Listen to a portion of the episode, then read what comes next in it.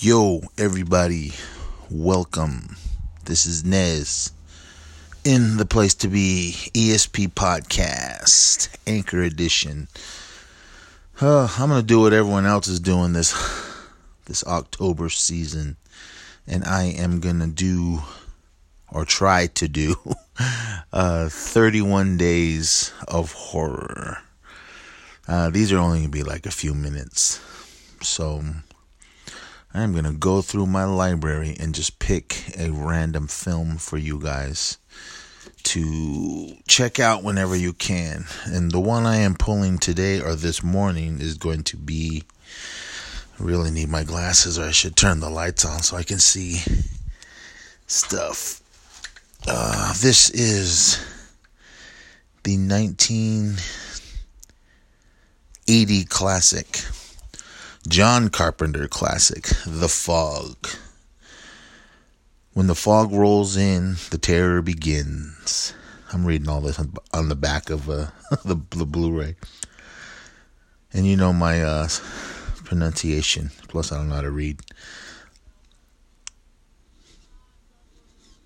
This moody horror classic from the master of terror, John Carpenter, and producer Deborah Hill stars Adrienne Barbeau. Oh, I love her. Met her in Texas. You guys know that.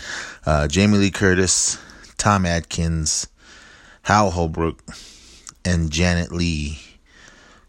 Don't don't get lost in the fog. I was reading other things on here. Uh, the sleepy seaside village of Antonio Bay is about to learn the true meaning of the word vengeance. The seemingly the seemingly perfect town makes a guilty masks a guilty secret. A past steeped in greed. I really need to put my glasses on. A past steeped in greed and murder. Exactly a hundred years ago, a ship is horribly wrecked under mysterious circumstances in a thick, eerie fog. Now shuttered, or duh, now surrounded in darkness, the long dead. Uh, Mariners are returned from the watery grave to extract a bloody vengeance. Oh, I love this film. It's amazing. Uh, I saw back in the day when it came out, and this is a really good uh, copy. I know there's a steelbook now. I also picked that up because I mean, Scream Factory, you're killing me.